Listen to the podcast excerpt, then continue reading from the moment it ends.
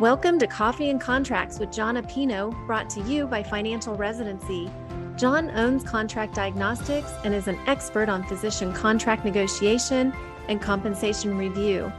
If you have an idea for a podcast or a question you would like for him to answer on one of his shows, please email podcast at financialresidency.com.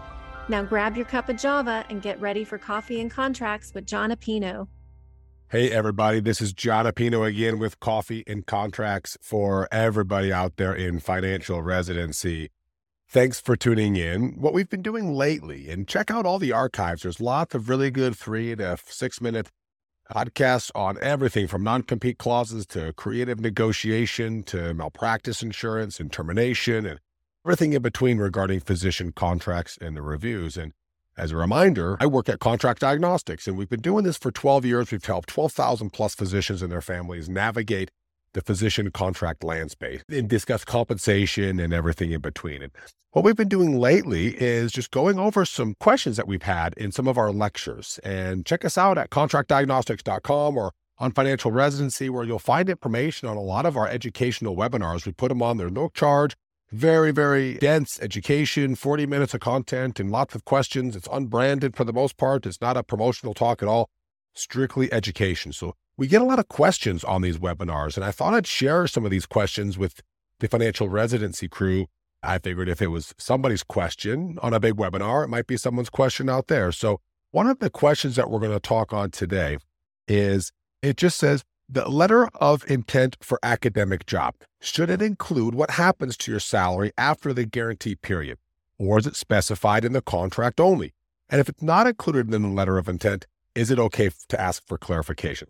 So, first off, letter of intent, whether it's an academic job, as this question points out, or another, usually contains terms of the deal. Now, terms of the deal that are significant that would allow you to say, yes, I'm interested uh, in moving forward are things like compensation, often benefits. Sometimes we'll see non competes and the type of malpractice in there. So the letter of intent 100% should have the compensation detailed in there. Now, maybe it's more fluid. Maybe it'll say, you know, a first year floor salary of X with to, you know, futures to be determined or a compensation structure to be determined. So maybe it's a little more fluid, but at least there should be some kind of floor for first year guaranteed compensation, maybe even a couple of years. But when we look at academic jobs, and I think this person is saying the letter of intent or wait for the contract. Um, and sometimes academic jobs, the letter of intent is the contract. And we hear lots of times, hey, Jon, they sent me this letter of intent. I'm going to sign and I'll send you the contract. And the letter of intent is included with most of the review packages here at Contract Diagnostics. And I always say, look, don't sign anything. Send it over to us and we'll check it out. It doesn't cost the physician anymore with our system and we'll look at the letter of intent from the academic institution and it's the contract. It'll say you know you know here's the terms and it's very it's written like a paragraph or like a letter almost right? It's not like a formal contract. And it'll and at the end it'll say you know by signing here you accept the employment and you know we'll start the credentialing process so to speak. And that's it. So this position may say look there's i have a letter of intent. I don't know if i'll get a contract. It doesn't say anything about compensation should I clarify? And 100% yes, you should always clarify everything compensation. Make sure that you understand you know, what the first year compensation is, the second year, the third year, if there's bonuses, what the metrics are, what the averages are.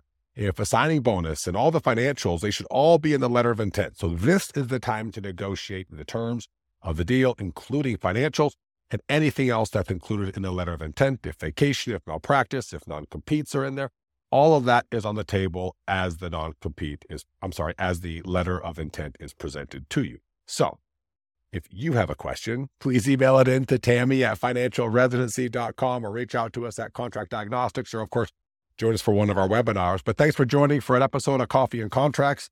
And I look forward to doing more with you all. Thank you for listening to Coffee and Contracts with Jon Appino. If you need a contract reviewed or want to know if you are being paid fairly, go to contractdiagnostics.com. See you next time.